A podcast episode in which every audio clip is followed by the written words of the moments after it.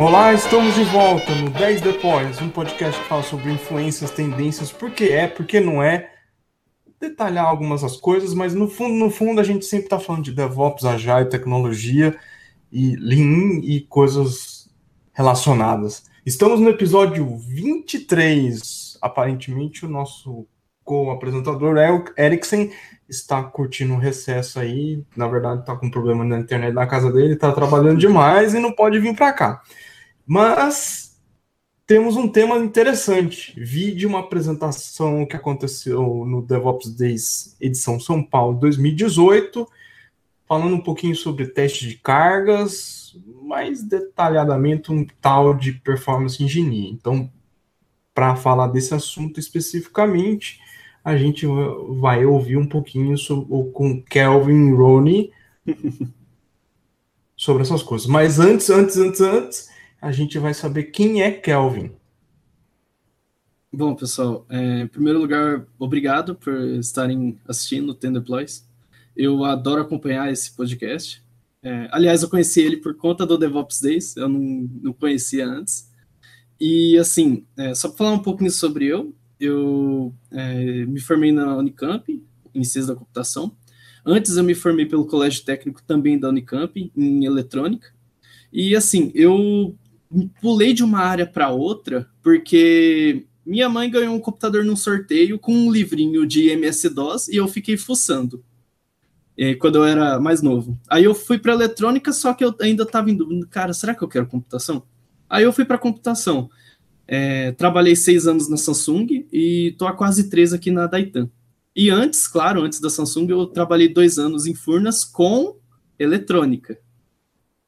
Mas é, é computação que está guiando a minha carreira. A eletrônica ficou, ficou para o passado, para as histórias e para ajudar os meus sobrinhos que estão fazendo telecomunicações.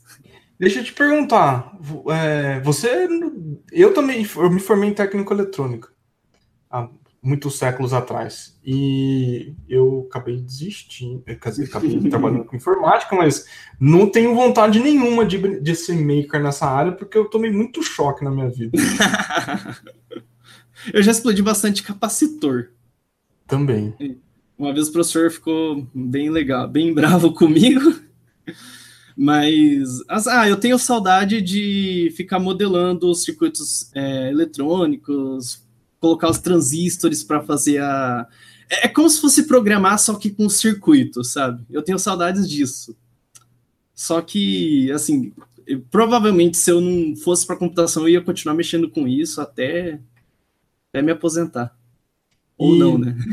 É, eu, felizmente, eu não passei por isso. É, mas... Antes, é, e tem um detalhe que é interessante, porque eu conheci a, onde você trabalha num, num meetup Docker alguns anos atrás, e aí eu acho que o nome dele era Fernando, e desculpa se, se você que conversou comigo nesse meetup, porque eu esqueci o nome, eu esqueço o nome, eu esqueço até a data do aniversário do meu filho. É, o, é, e aí eu, ele começou a falar o que, que eu... o grupo da Itan faz, falava, nossa, cara, vocês fazem várias coisas legais, meu, vocês precisam divulgar o que vocês fazem, porque nunca ouviu falar de vocês. Aí falou, explicou o contexto, acho que você pode falar um pouquinho melhor, mas é interessante... Não, fala aí, depois eu pergunto, melhor. Uhum. Uh, a Daitan Group, uh, nós somos uma empresa de, acho que a gente já passou dos quinhentos funcionários, uh, somos empresa de outsourcing, servimos vários clientes diferentes, então, assim... É, tech, você vê de tudo aqui, você vê pessoa de DevOps que está é, focada em implementar a cultura num, num, num determinado cliente, você vê às vezes um time só de pessoal de automação de testes, você vê times multidisciplinares que trabalham com cloud, telecom, você vê de tudo aqui. Cara, a experiência é muito bacana, eu entrei aqui, eu aprendi muito, ainda mais porque a empresa também incentiva a divulgação de É, de conhecimentos. Eu até com, com, é, conversei com você é, antes do podcast, é, aliás, semana passada, que eu tinha uns treinamentos para realizar aqui, e cara, isso é fantástico aqui, é, essa é uma semana específica de treinamentos, mas toda sexta-feira você tem é, alguém vem e compartilha alguma experiência sobre alguma coisa. Nisso, por exemplo, eu comecei a aprender mais sobre Data Science, hoje, inclusive, eu aprendi bastante sobre Data Science. E, cara, aqui já, já teve gente falando sobre quatro G, três G, cara, várias coisas diferentes. Teve até filosofia, uma vez um debate sobre filosofia, que, assim, a Daitan incentiva esses debates, isso é bem legal. E, cara, como é que é trabalhar em duas culturas completamente diferentes? Porque algumas pessoas já me contaram como é que é, é trabalhar numa, numa empresa com uma cultura uhum. oriental, as coisas são um pouco mais hierárquicas. Uhum. Uh, é, então, é, o que eu senti de diferença quando eu estava na, na Samsung, em que você tem várias hierarquias, é, vários processos é, definidamente, aliás, é, muito bem definidos. E quando eu vim para a Daitan, cara, eu me senti como se estivesse numa startup, porque esses pequenos grupos, é, aliás, não, no meu caso não tão pequeno, porque eu estou num grupo que tem trinta pessoas, É, eles ajudam a você conhecer mais o que você está fazendo e o que o amigo ali está fazendo. Então, nessa, tem uma troca de experiência muito intensa. Então, o que eu senti foi mais assim, tipo, enquanto é, na Samsung eu estava muito específico em uma coisa, aqui eu já estou sentindo um pouco, assim, mais pato, sabe? Conhecendo de tudo um pouco, não no, no sentido pejorativo de que, ah, sabe voar, sabe nadar, mas não sabe fazer nada direito, mas no sentido de que você, ah, você vê um valor maior no que você está fazendo, é, no sentido de que você conhece todo o processo, os responsáveis do processo, a pessoa ali do seu lado, você sabe o que ela está fazendo, e você tem aquela troca de conhecimento o tempo todo, isso é muito bacana. É um, é, um, é, um, é um super squad, né? No sentido que todo, é uma equipe que faz autocontida, assim. Você não precisa sair dela para perguntar coisas, uhum. saber coisas. É isso? Uhum. Bem isso. Muito bem. Ah, e tem detalhe que eu acho que você comentou que estão precisando de muita gente ainda. Aí, cara, né? uh, segundo o último levantamento, se não me engano, eram oitenta vagas. É, eu até separei aqui uma lista... É, para quem tem interesse, é, assim, ó, e como acabei de falar, uma empresa muito bacana de se trabalhar, acho que está desde dois mil e dez no Great Place to Work, eu não lembro exatamente, mas está todo ano lá, no, entre as melhores é, de se trabalhar. E aqui eu separei uma pequena lista de alguns perfis que a gente está precisando, por exemplo, é, gerente de projeto ágil, análise de administração pessoal, data engineer, data, data scientist, DevOps C I C D engineer, especialista em desenvolvimento e automação, é, desenvolvedor front-end, desenvolvedor full stack, tech lead de I T, é, Java back-end, Java full stack, é, gerente de processos, é, product owner, é, test automation, é, um, uma pessoa específica para test automation, é, desenvolvedor, cara, mais vaga de gerências, tech lead de Java full stack, tech lead de JavaScript full stack, Technical Writer for A P I Documentation, uh, U X Designer, estágio em desenvolvimento de software, estágio em inovação e, finalmente, especialista em redes.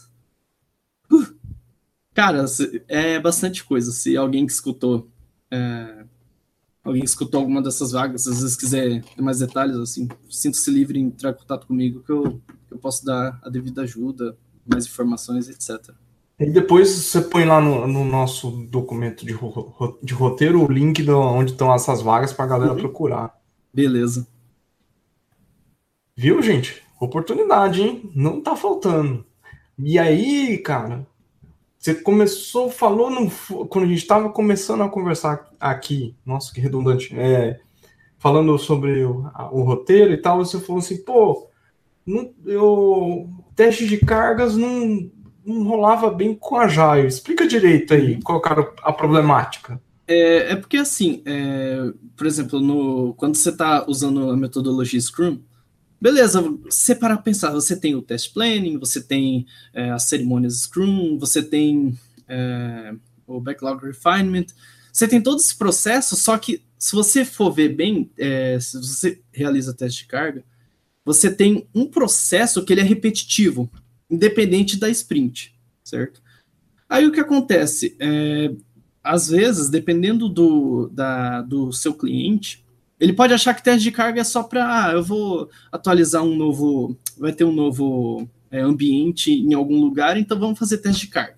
Aí, beleza, você está lá feliz da vida nos planejando seu, sua sprint, aí entra, pum, teste de carga. Beleza. Aí depois não tem mais. Aí sempre fica aquela coisa meio solta, dependendo de, é, de qual, como é o seu cliente. Entretanto, é, quando a gente fala de performance engineering, é, além de ser um conjunto de técnicas é, para você aplicar durante o desenvolvimento do seu sistema para garantir os requisitos não funcionais de desempenho, é, você garante também uma, assim, você coloca uma ordem no seu teste de carga. Por exemplo, uma boa prática é você executar teste de carga é, é, pelo menos uma vez é, durante sua sprint, para você garantir que aquelas novas features que estão sendo implementadas não estão é, acabando com o desempenho da sua aplicação. É, e, às vezes, é, o conceito, prim, é, a primeira coisa que vem quando se fala em performance é teste de carga. Então, o pessoal, às vezes, só fica preocupado em pega uma carga X, joga na aplicação e vê como ela está. Só que, às vezes, é, você, isso é um trabalho inútil. Às vezes, você não está é, copiando o que, que um usuário está fazendo em produção, o que, aliás, vários usuários estão fazendo em produção. Você não está lidando com o, como que está o C P U do seu ambiente, às vezes a galera só fica focada em tempo de resposta. Então, assim, performance engineering é uma coisa que é, é muito importante você utilizar com cuidado para que é, faça parte do seu ciclo, do, do ciclo de desenvolvimento do seu software, para que não seja só aquela coisa on demand e você não, acaba ficando muito fora de, de, de Scrum, por exemplo. E por que se importar com isso? Para que que eu vou usar? É, quando que acontece? É, um exemplo simples. Você já, é, não sei, você já desenvolveu algum sistema do zero? Só você, para você, para entregar para alguém e acabou? Alguma vez na vida? Eu comecei e não terminei. É, então, é, eu, eu já fiz acho que uns três, cara, antes de começar a mexer com performance engineering. E, assim, quando eu comecei a mexer com Performance Engineering, eh, eu percebi que esse, essa lista de técnicas, se você usa desde o início do desenvolvimento do seu sistema, cara, você economiza tempo, porque você entende o poder da sua aplicação. Eh, eu fiz uma eh, para a Unicamp, que está rodando lá, que era para, acho que é um sistema só para os funcionários do Instituto de Computação, que dá um total de quinze pessoas. Então, o meu, o meu é, pensamento com performance para isso foi quase zero. Eu não fiz teste de carga nesse sistema, porque eu pensei, não, não vai ter duzentas pessoas acessando o meu sistema. Só que a partir do momento que você está trabalhando com uma coisa que pode atingir, por exemplo, mil usuários, você vai e vende o seu produto para uma empresa com mil usuários. Está lá rodando bonitinho, em produção, beleza. E quando, como você sabe que seu sistema, por exemplo, pode ser vendido para mais mil? Será que é simplesmente você copiar o seu ambiente, duplicar ele e tá tudo certo? Será que se você duplicar, você não tá perdendo dinheiro porque tudo poderia caber no primeiro ambiente? Ou ainda, será que só duplicar é o suficiente? Será que aqueles mil usuários não estão tendo já problemas se todos acessam ao mesmo tempo? Então, assim, essa técnica também é parte de design, porque você conhece a sua aplicação. Se você vai desde o do início, bonitinho, realizando teste de carga na sua A P I, por exemplo, conforme vai passando o desenvolvimento das sprints, você vê sua aplicação ganhando forma e o poder que ela vai ter, tanto em número de usuários, quanto, é, de fato, o tempo de resposta é, dela com uma determinada carga. E, assim, é melhor prevenir do que remediar, né? Às vezes a gente fica tão preocupado em não gastar dinheiro e jogar todo mundo no mesmo ambiente, que você não identifica o gargalo. É, aliás, que quando você começa a vender para mais pessoas, você não identifica o gargalo, aí o sistema para, aí na verdade o seu prejuízo começa a virar uma bola de neve, porque o, o ambiente que você colocou todo mundo lá, cai, e você vai ter que lidar com, tipo, quando era mil, tipo, agora são três mil, três mil pessoas insatisfeitas com o seu produto. É, um exemplo legal é que agora todo mundo tem celular, então, assim, às vezes você faz uma aplicação e ela online, e ela bomba. Cara, não sei se você já passou por isso, mas quando a aplicação vira febre no momento, aí você entra nela online, aí ela não entra. Aí você fica lá, olha para a aplicação, a aplicação olha para você. Se o erro não for bem tratado, a aplicação vai falar, eu sou a aplicação e eu parei. E você vai olhar e vai falar, cara, essa aplicação aqui não, não serve. É a primeira, e, é, e por isso que é importante também você lidar com... É, performance engineering, porque é, esse problema de performance também é uma propaganda do seu produto. Um exemplo, lembra quando lançou o Pokémon GO? Lembro. Você lembra como era quase impossível você conseguir entrar no início? Uhum. O, uma coisa que eu estava lendo, é, depois eu vou procurar o link para compartilhar, é, que aconteceu? Eles tiveram que entregar rápido o sistema, é, ele não estava totalmente implementado. É, todas as features, por exemplo, não veio com a parte de friends, que é uma coisa básica nas aplicações sociais hoje em dia. E aconteceu isso, virou febre, eles não estavam tão preparados e houve, to- e houve todo esse problema de usuários não conseguindo logar. E como o sistema, por exemplo, Pokémon GO tem é, compras in-app, então imagina o tanto de dinheiro que, ele, que eles deixam, o tanto de dinheiro que eles deixaram de arrecadar nos primeiros dias por causa de não ter trabalhado corretamente com performance engineering. Não, faz todo sentido. Eu tô aqui relembrando meu passado não tão jovem. Eu trabalhava na, numa empresa que fazia integração de C D N, e aí, quando começou essa história de Black Friday no, no Brasil, e aí os caras, todos, todos os grandes e-commerce, falaram, não, a gente dá conta, a gente dá conta. Eu falei, ah, mas vocês já fizeram um teste de carga para saber se vocês vão dar conta mesmo? Qual a estimativa de, de usuário vocês estão pensando? Ah, vai aumentar um pouquinho. Enfim, passou uns três anos...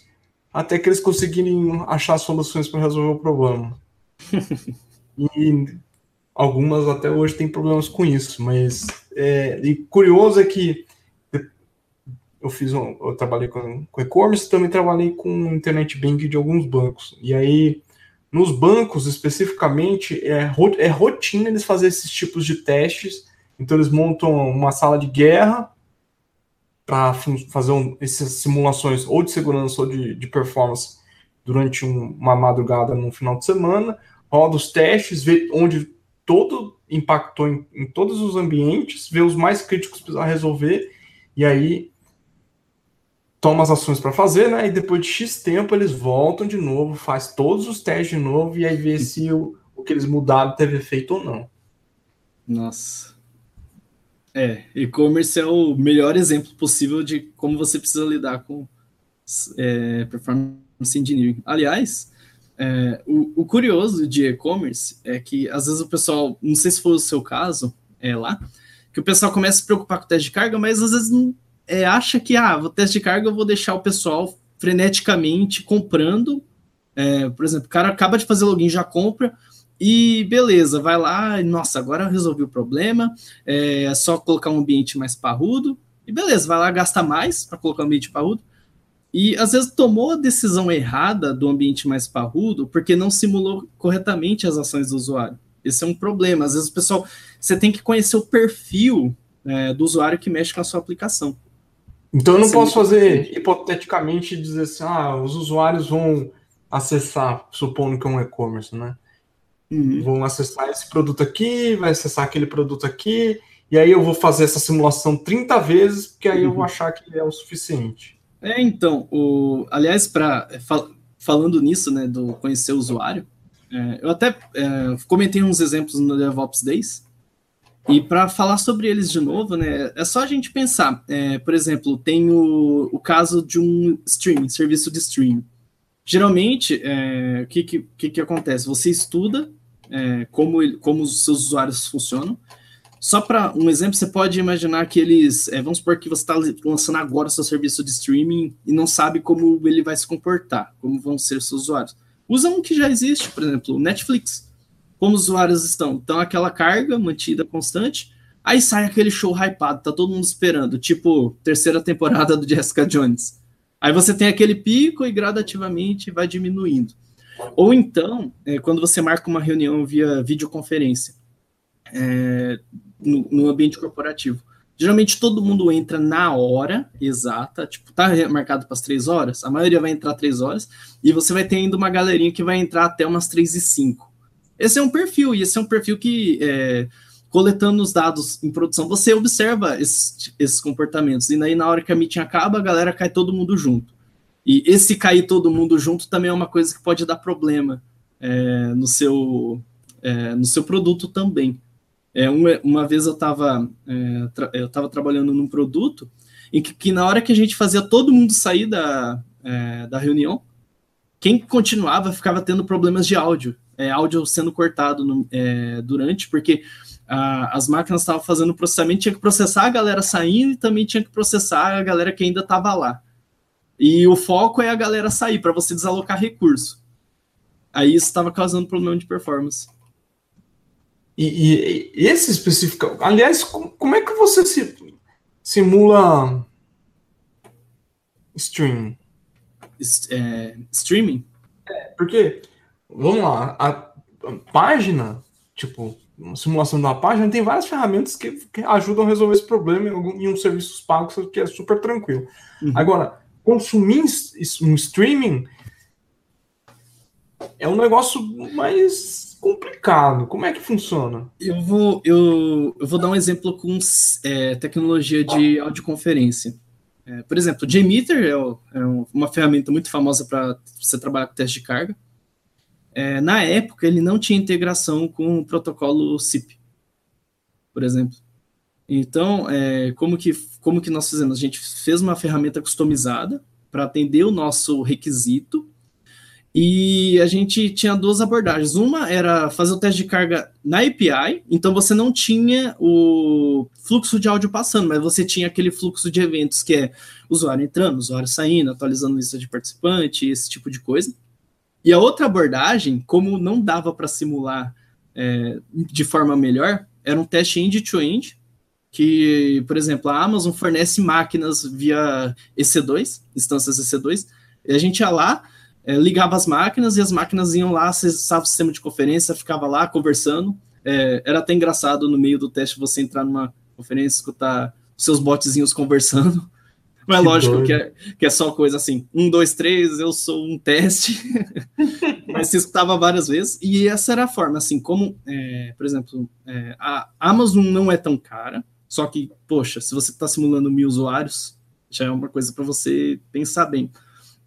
Então, é, por exemplo, é, no nosso caso, a gente tem um sistema, é, tem um ambiente de, pro, de performance que copia o máximo possível a produção e copia bem.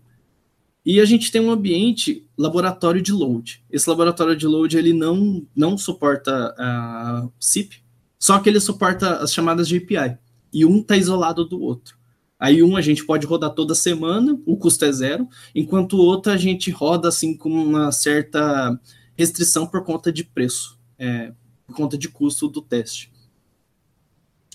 E então, pelo que você está explicando, a gente pode supor assim, eu estou montando a especificação de um projeto, uhum.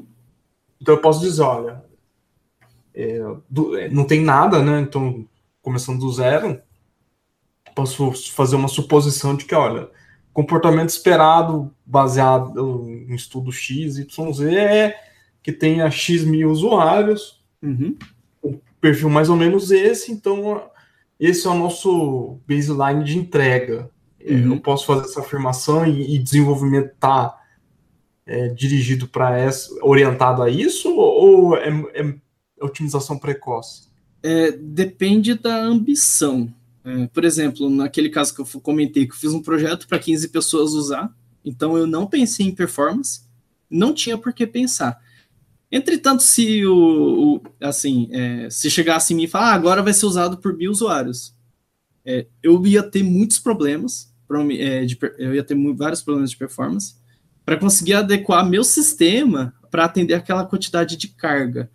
Então, assim, se eu tivesse pensado desde o início, por exemplo, a cada, é, como eu estava desenvolvendo sozinho, por exemplo, a cada ciclo de desenvolvimento meu, eu realizar meus testes de carga na A P I e ver como que tudo está, É, seria uma ótima medida de prevenção. Aliás, prevenção, é bom, é bom citar isso, porque assim, você trabalhar com performance desde o início, você prevê problemas.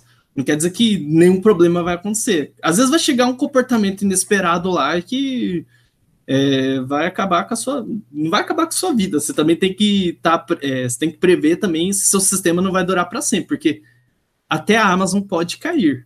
Então você sempre tem que ter um plano B. Se até a Amazon cai... meu sistema é, pode cair, mas eu tenho que ter um plano B. É, e acho que complementar a isso é assim, o, o você está fazendo, construindo um produto e vai vender, vai, vai trabalhar, não quer dizer que é, os estudos que você fez, não quer dizer que o comportamento real vai ser esse. Então, quanto antes você lançar e, e ver qual, como é que é o comportamento dos usuários, é, torna importante até para você refazer, reorientar os seus testes e, e aí ter uma nova forma de medir. Faz sentido? Faz, faz porque... É... Porque, assim, você não vai fazer o script e ele vai ficar lá do jeito que está para sempre. Você estudando é, como seus usuários estão usando o seu sistema, você vai adequando seus testes para copiar o que está acontecendo. Aí que entra a parte de Data Engineering. É, aliás, data, não exatamente Data Engineering, mas Big Data, porque é muito importante você ter um é, trabalhar com A P M, que é Application Performance Monitoring. Por exemplo, a gente tem o Zabbix, que é open source, que dá para você ficar monitorando seus ambientes, como que está o uso de C P U, memória... É, assim, não, é, essas informações são agnósticas ao que a sua aplicação faz. Só que são é, informações compartilhadas, é, aliás, comuns, que você tem que lidar com é, quando você está trabalhando com performance. Aí, é, a outra parte, né, do Big Data depende muito se você, em que momento você começou a trabalhar com performance. Porque se você está trabalhando desde o início, você já está preparando sua aplicação para fazer medidas, para jogar num... É, num agregador, um agregador de log, por exemplo, é, para você jogar seu, é, seus dados nesse banco de dados grandão, NoSQL, pelo amor de Deus, né?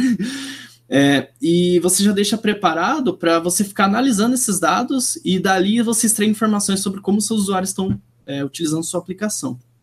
Aliás, é, se você não está trabalhando Performance Engineering desde o início, aí, Data Engineering é uma coisa muito importante. Eu, eu uso até como exemplo é, minha experiência, que eu precisei pegar, é, medir performance de vários produtos diferentes e nenhum deles, é, assim, tinham em comum, é, por exemplo, medições de tempo, de tempo de resposta. Então, para cada caso, é, a gente teve que modelar exatamente como que a minha, é, no caso, uma ferramenta que a gente criou à parte, né? Como que essa ferramenta vai lidar? Ah, bom, se for o produto X, como que eu vou extrair tal dado, tal perfil? Se for Y, como que eu vou extrair tal coisa? Aí, é, com isso, por exemplo, a gente teve vários ganhos. A gente conseguiu prever problemas em produção que a gente não estava simulando em performance. Porque às vezes você tem, ah, entrou dez mil usuários. É, por exemplo, dez mil usuários no seu jogo. Você lá está lá desenvolvendo, desenvolvendo o jogo. Entrou dez mil usuários um dia e tal coisa ficou lento. Aí, se você não conhece o perfil do seu usuário, a primeira coisa que você vai fazer, e pode ser que dê certo, é você simular dez mil usuários entrando na sua aplicação e ver como vai ser o comportamento, né? Só que se você, de repente, se você analisar o perfil, às vezes não tem nada a ver com o número de usuários. Às vezes todos fizeram alguma ação em comum que deu problema na sua aplicação. Tipo, quatro mil usuários fez uma ação em comum que é, atrapalhou o response time de uma request específica. Ou seja, às vezes não tem nada a ver nem com quantidade de usuários, e sim como eles estão usando sua aplicação. É, aliás, quando a gente preveu, o interessante foi assim, que foi uma coisa contínua. Tipo, passava a semana, tava um gráfico linear, crescendo, crescendo, aí a gente conversando nas mídias, cara, isso aqui tá estranho. Tipo, valores bem baixinhos, assim, tipo cem milissegundos, cento e cinquenta, cento e setenta e cinco, mudando semana a semana, a gente olhando, cara, tem alguma coisa errada. Aí a gente começou a... Tra- a gente chegou à conclusão que é, esse ambiente estava defasado em relação aos outros, porque foi um ambiente feito às pressas. A gente foi lá, da, é, começou trabalhando a, a adaptação dele para copiando um, um ambiente bom que a gente já tinha. Aí quando o negócio explodiu, que o cliente começou a reclamar, no dia seguinte já teve o fix, a gente já sabia o problema, o que que era, e todo mundo ficou feliz. Graças a gente estar tá monitorando como os usuários estão usando a nossa aplicação. É, e aí eu, eu, eu te pergunto, que você começou a comentar, ah, se, é, se eu não está fazendo performance engineer, engineer, data engineer torna-se importante. Então eu imagino assim, não, tô, descobri hoje que tem performance engineering e não tenho A P M, não tenho nada. Por onde eu começo? Ah, um, é, uma coisa, é, você pode começar, por exemplo, eu sugiro o JMeter para trabalhar com as suas A P Is. JMeter tem uma curva de aprendizagem muito eficaz, é, que, aliás, muito pequena. Você começa a mexer agora, um tutorial de cinco minutos, você já está fazendo um mini teste de carga, com o JMeter, por exemplo. Então, se você trabalhar bem suas requests, colocar lá no JMeter, por exemplo, pensando num, num cenário mais simples, que é uma aplicação CRUD, que, é, que você vai lá, cria uma coisa, lê ela, atualiza e depois fecha. Pensando num bugzilla da vida, por exemplo. Uhum. Aí é mais fácil, você trabalha a sua sequência de requests, fica lá, coloca uma carga, é, conforme você vai implementando, você vai analisando como é, a sua aplicação tá, é, como estão o é, tempo de resposta da sua A P I ao longo do, das suas sprints. E é, você vai lá, coloca uns Zabbix no seu, é, na sua máquina do seu ambiente, por exemplo, que é open source também, isso é bom. É, é, tem plugins dos Zabbix, inclusive, que te ajudam a analisar tendências, como o Grafana. Ele te ajuda a analisar a tendência, ele te dá um, resultados muito bonitinhos de como está seu ambiente. Isso é muito legal para você mostrar, por exemplo, para um, aquele cara que só quer saber de dados, ele não quer saber se é, você está tendo um problema de performance em tal lugar, porque você usou, você está usando um break, você está usando alguma coisa meio errada, ele não quer saber disso, ele quer números. Grafana é um, um exemplo legal de um plugin para o Zabbix, para você usar isso também.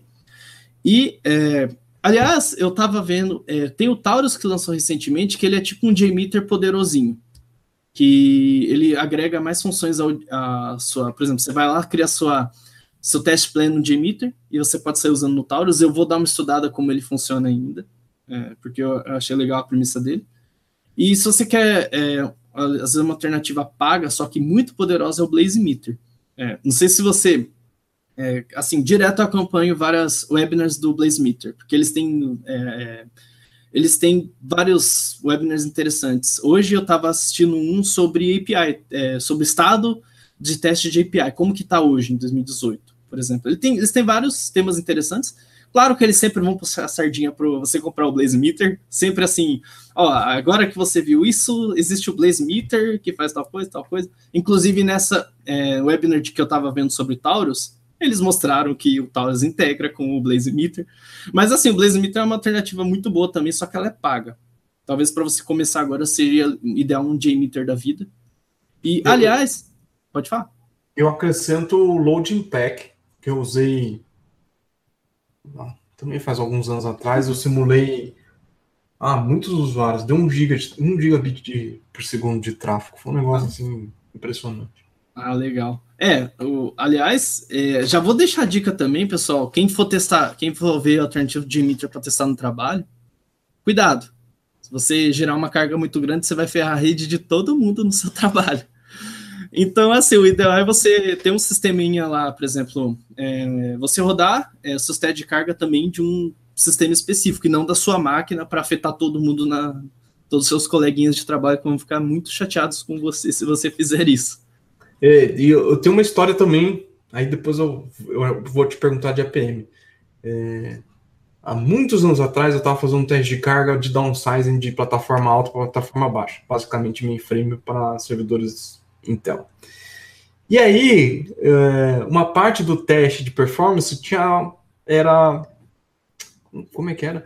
Você tinha que rodar um milhão de transações bancárias, Pra, é, sete vezes, então são, eram sete milhões, cada transação bancária tinha que ter a média de setecentos e treze milissegundos, algo assim. Então a gente fez, começou a rodar o teste. E aí eu perguntei se a rede estava isolada, a pessoa falou, não, tá, não sei o que, então beleza. Eu comecei a rodar o teste, cara.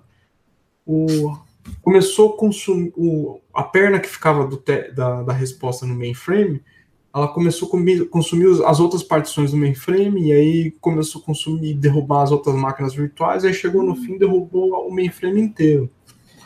E esse banco ficou fora do ar o dia inteiro, assim. Deu umas seis horas para voltar a ligar tudo de novo. Nossa. Então, tipo, teste de performance pode derrubar gente muito poderosa. Sem é, então... E... Kelvin, é, você falou um pouco sobre A P M. É, uhum. Acho que seria, tem gente que, que nos ouve ou nos assiste, não sabe o que é um A P M, então acho que você podia dar uma introdução, e aí a gente podia falar um pouquinho sobre quais ferramentas são legais para usar de A P M, como usá-las. Uhum. É, é, em primeiro lugar, é, quando, é, acho que uma definição muito legal de A P M é, que é Application Performance Management, é, é um conceito um pouco aberto, porque, assim, você pode trabalhar com a A P M de um jeito, fulano e outra empresa vai trabalhar de outro, você vai ter que pensar, né, no que é importante para o seu sistema. E é, quando você está é, tá falando principalmente de sistema de informação, é, quando você está é, trabalhando com a A P M, você está verificando não somente sua performance, mas também a disponibilidade das suas aplicações. E isso é importante, porque às vezes a gente fica tão preocupado se o negócio está respondendo bem, mas e a disponibilidade? Ou seja, por exemplo, se o fulano de está usando o sistema em Boston e fulano está usando o sistema no Rio, ambos com a mesma carga, será que a disponibilidade vai ser igual? Que, como eu falei, a gente teve um exemplo de um sistema que foi feito às pressas que não ficou disponível. É uma função simples dele de... É, é pra, só para a gente fala, é, se, é, dar um exemplo assim mais palpável, pensa que você clicava para você ver o número que, onde você ia discar e o número não aparecia. Só que se você estava em Boston, você clicava e aparecia. Só que você estava nesse outro ambiente, você clicava e não aparecia. E foi isso que estourou. Foi isso que, ao longo do tempo, foi piorando, uma hora estourou.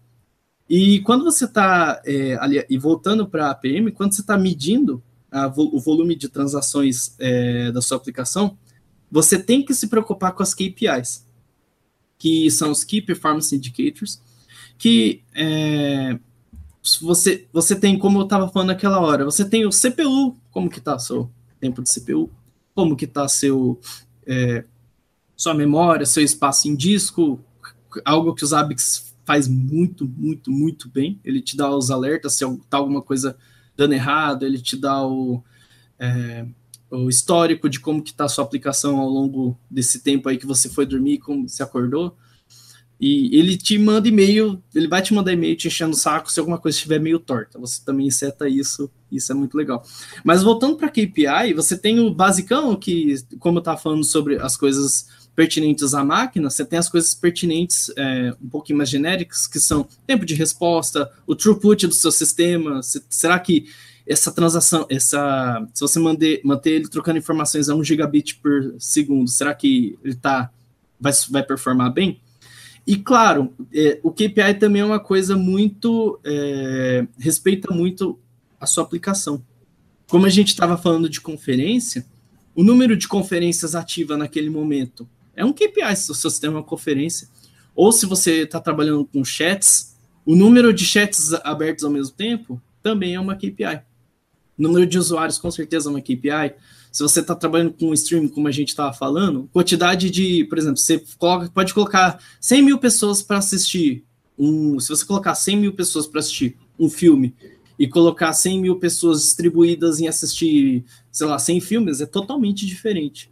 Então, você também você tem que levar em conta todos esses aspectos sensíveis da sua aplicação. É, e eu complementar o que você falou, que aí tem perguntas do nosso querido ah, youtuber internauta. É, a A P M, dependendo da A P M que você estiver usando, se for aqueles mais tradicionais, tipo New Relic, você consegue ver quais são as, os métodos que estão sendo mais chamados, quais são os que estão demorando mais, qual é o impacto disso no banco. Então, são coisas interessantes que podem ser observadas. O Perilink, que é podcaster também, tem um podcast mais famoso que esse aqui, chamado Sudocast, ele pergunta: o que, que você acha do Prometheus, Kelvin? Do... Então, eu não cheguei a mexer É, com ele. É, pra falar a verdade, eu acho que foi no... Eu não lembro com quem que eu tava conversando sobre, mas assim, eu não cheguei a mexer com ele. É, eu não, ele é open... Não, ele não é open source. Não, ele não é open source. Open. Eu não cheguei... Eu, como eu tava muito... Até confesso, eu tava muito viciado no Zabbix. Eu acabei... Eu vi lá que, tá, que existia. Igual o New Relic, cara. Eu vi o New Relic, vi uns vídeos, cara, que fantástico. Não era open source, eu, hum, fica para depois. Oh, tem um Mas... open source interessante que eu não sei se você conhece, chamado Open Tracing. Open Tracing? É, da Cloud Native Foundation. Ah, e, e, e falando sobre também sobre coisas não open source que existem, eu não comentei, mas assim, às vezes quando você entra, você tem um processo de teste de A P I, você já tem aquele SoapUI. Ele, ele era mais famoso que o JMeter, inclusive. Ele é uma alternativa, ele é uma alternativa paga. É, galera usava em massa. É, se você tinha, se você entrava com o seu R A da universidade que você estudava, você conseguia uma versão free dele. E existe o Load U I Pro, que ele é um SoapUI para teste de carga. E basicamente você pega o seu, é, seu teste criado no SoapUI, joga nele, e o que eu tava vendo do Load U I, o que eu achei legal é que ele tem os templates pré-customizáveis já. Tipo, ah, você quer fazer teste de spike? Você quer fazer teste de stress? O que, que você quer fazer? Ele já te dá um... umas tentativas de perfil para você já ir agilizando na criação do seu teste de carga. Só que eu nunca usei. Eu vi que existe, vi que tá lá, vi como que funciona essas coisas, mas eu nunca saí usando. Eu usei o SoapUI para efeito de... É, com a licença de estudante quando eu tava no Unicamp e eu não gostei. Prefiro o JMeter. Achei justo. Por acaso você conhece o Datadog? Já usou? Não conheço. Eu, aliás, eu, eu, tava, eu fui na A W S Summit, eu parei no stand deles, eles mostraram a, a pipeline de dados dele, como eles funcionam, achei bem massa. E, mas eu não, não cheguei a, a explorar mais que isso. Eu, eu, a experiência que eu tenho foi quando eu passei no, no stand deles na A W S Summit. E você falou de, de tipos de testes, você pode, falou sobre Spark, Soak. Uhum. Pode detalhar um pouquinho o que, que é cada um? Uhum. É, como é, eu estava falando antes, é, co- primeira coisa que você fala de performance, você só pensa em load test. Mas vamos lá, performance test é, é um... Pensa assim, performance test é um grupão dos tipos de teste de carga que você tem. E aí você tem um tipo, load test é um tipo. É, ele, é assim, ele é um pouco mais genérico, que basicamente você... pega o número, uma carga X de usuários e realiza determinadas ações. Geralmente, por exemplo, se, o, se a carga da sua produção é X, por exemplo, a carga que você tem é X, você faz um teste lá com X, é, X dividido por dois, depois um com X e outro com dois X, para você saber como que sua aplicação está com uma carga mais baixinha, com a carga da produção e com, se você quisesse dobrar a quantidade de usuários, como que estaria a sua aplicação hoje. É, tem o teste de Spike, que são os mesmos usuários é, do teste de carga, só que as ações são um pouco mais intensas. Pensa naquele cara que ele vai, vai logo na Black Friday, abre o link, tipo, ele tá lá num, num site que posta promoções, ele vê lá o Galaxy S sete a cem reais. Nossa, o pessoal vai clicar, vai fazer login, vai fazer tudo o máximo que puder para pegar aquele produto para ele. É, isso é uma coisa que simula com o teste de Spike. É, também é considerado, é, para você saber o poder do seu sistema, é você ir aumentando a carga, É, de pouco em pouco, também, é, nesse teste de Spark você vai aumentando e vê até onde a sua aplicação aguenta. É, mas não, a ideia é não passar muito, a ideia não é quebrar a sua aplicação, é ver até onde ela aguenta. Porque, cara, eu lembro quando eu comecei a trabalhar com teste de carga, a primeira coisa que eu pensei, nossa, eu vou, quero quebrar, eu quero ver, eu quero ver a aplicação sangrando. Você começa a pensar nisso, nossa, se eu fazer a aplicação sangrar, eu vou saber o, o poder dela, mas, tipo, não tem nada a ver. Você fazer isso, você só vai quebrar, você vai desperdiçar dinheiro. Se você, por exemplo, tá usando uma Amazon da vida para organizar seus testes, você vai desperdiçar um dinheiro e não vai agregar nada na sua vida. Só seu ego que você vai ter destruído a aplicação que você tá testando. Ou, e... ou, ou ficar frustrado, né? Porque vai que a aplicação só aguenta quatro usuários simultaneamente por instância. Aí... É, então. Pessoa, nossa, já? É, se testar aquela que eu desenvolvi para o Unicamp, cara, nossa. Pessoa que eu... quiser fazer teste de carga nela vai ficar bem triste. Eu conheço muita empresa startupeira que com quatro usuários por instância já não funciona nada, velho. É, é que geralmente startup, nossa, o pessoal vai pensar em teste de performance, às vezes até teste automatizado vai ser a última coisa que o pessoal vai pensar, né?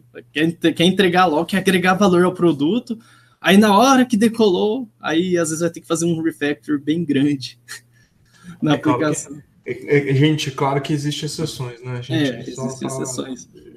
Conversando com algumas pessoas aqui da região de Campinas, né, que trabalham em startup, eles... comentaram para mim, tipo, nossa, você aprende bastante, só que na hora que decola, você começa a apanhar um pouquinho para fazer refactor, depende do caso. É e, verdade. E voltando para esse tipo de teste, um, um último tipo de teste que é, é muito, muito importante, e às vezes você pega um problema em produção por causa disso, é se você manter uma carga constante durante um tempo. É, por exemplo, É, você mantém lá é, dois mil usuários durante quarenta e oito horas. Às vezes você vai pegar um problema no próximo usuário, tipo, na hora que todo mundo sair, o, o próximo cara que entrar vai pegar um problema, vai ter algum problema, porque o sistema ficou lá durante muito tempo, o disco começa a lotar, porque, assim, quatro, é, você tem dois mil usuários, não é que nem um pico de cinco mil. Só que o efeito que você ter desses dois mil usuários durante um longo tempo é para você se preocupar mais com o espaço. Como que tá seu, o disco... Lógico que hoje em dia é virtual, né? O disco virtual do seu ambiente. Não, e tem outras coisas. Você ambiente, são ambientes com é, que depende de coletores de, de, de, de coletores de lixo, G C, então tipo é, Java, Python, Go também tem e outros. É, você pode, pode acontecer que o, o G C nem consegue ser acionado e aí dá um buffer overflow, por exemplo. É. E fora quando. Não, e aí, com isso, se você estiver usando os Zabbix, você vai ver lá o seu. É, lá, lá. Eu já vi, inclusive, isso, erro de memória. Por, acho que os Zabbix tem um, um alerta personalizado para Garbage Collector, se eu não estou enganado. Tem. Não, tem, né? Tem. E ele, ele não é muito robusto, porque depende da J V M, do que ela vai entregar, mas já ajuda bastante, assim. Já dá uma ajuda, né? E, cara, você tinha falado de... O que, que o Pareto entra nessa história que você falou para mim lá no... Ah, sim. Ah, então. É que quando você... É, você está estudando é, o perfil dos seus usuários, você vê o princípio de Pareto sendo utilizado. É, um exemplo. É, vamos pegar, por exemplo, o Trello. O Trello está lá, está todo mundo usando. Você tem várias features. E, assim, é, eu, Kelvin... Por exemplo, cara, eu só fico arrastando de um lado para o outro e uso no máximo checklist. Eu não faço nada mais que isso para as minhas coisas pessoais. Mas se você for lá, você tem, cara, você tem etiqueta, você tem os membros, você tem várias features.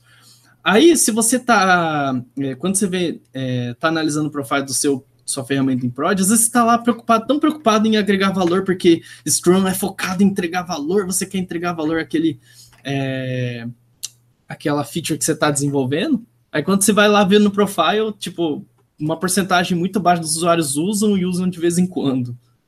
E isso é bem legal, porque se, se você, por exemplo, no caso de um, um que eu observei uma vez, que é de remover um usuário. É, você via lá que era uma coisa muito pouco utilizada, aí teve uma semana que o negócio bombou. Aí o que, que você pensou? Não, será que o negócio foi atacado? A galera entrou lá no chat, começou a mandar coisa errada, aí o pessoal começava a remover. Não, é porque o pessoal saía e ficava mostrando que o cara estava lá preso. Aí o moderador ia lá encarecidamente e removia o usuário. Isso é muito legal. Você vê o princípio de Pareto funcionando na vida real. É interessante. E, cara, o que que não se faz com... É, não, não, onde não testar essas coisas, porque deve ter exceções, certo? É, cara, nunca testar em produção.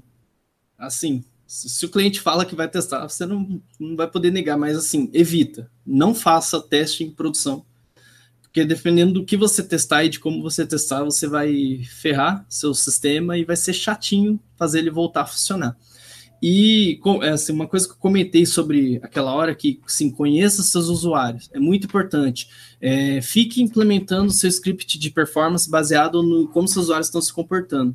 Porque se você simplesmente, ah, vou colocar uns usuários entrando e saindo de um jogo específico, fazer tais ações e ir embora. Aí é o mesmo script desde dois mil e dezesseis. Será que seus usuários não mudaram, não mudaram o perfil? Será que aquela feature nova que foi implementada, aquela... A, até a feature que já existia, que deu uma reformulada, será que agora ela não está sendo mais usada? E você está deixando de pegar um cenário real? Então, assim, o que não fazer em teste de performance? Não faça teste em prod, pelo amor de Deus. E, novamente, é, conheça seus usuários para você fazer profiles reais de teste e não simplesmente só jogar o usuário no seu sistema e ver como que ele se comporta. Então, quer dizer... Além de fazer, atualize seu, seus testes baseados no profile dos usuários que vai mudando conforme o sistema vai sendo usado. Uhum.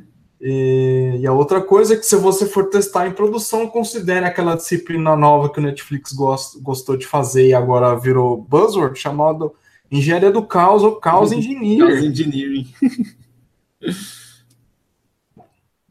Muito bom. A gente está praticamente nos finalmente. Você tem alguma dica especial sobre esse, esse assunto que vale a pena dizer antes da gente ir nas considerações finais? Eu, é, eu separei até uma lista de referências que depois eu, eu envio para você para anexar o podcast.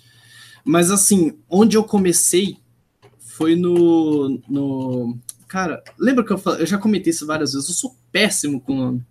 É, sabe o Joe... Cara, eu esqueci o nome dele. Ele é famoso na comunidade, Joe... É, eu não lembro o nome dele. Mas... eu... Joe, Joe, pelo amor de Deus, lem... tô lembrando. Joe Colantônio.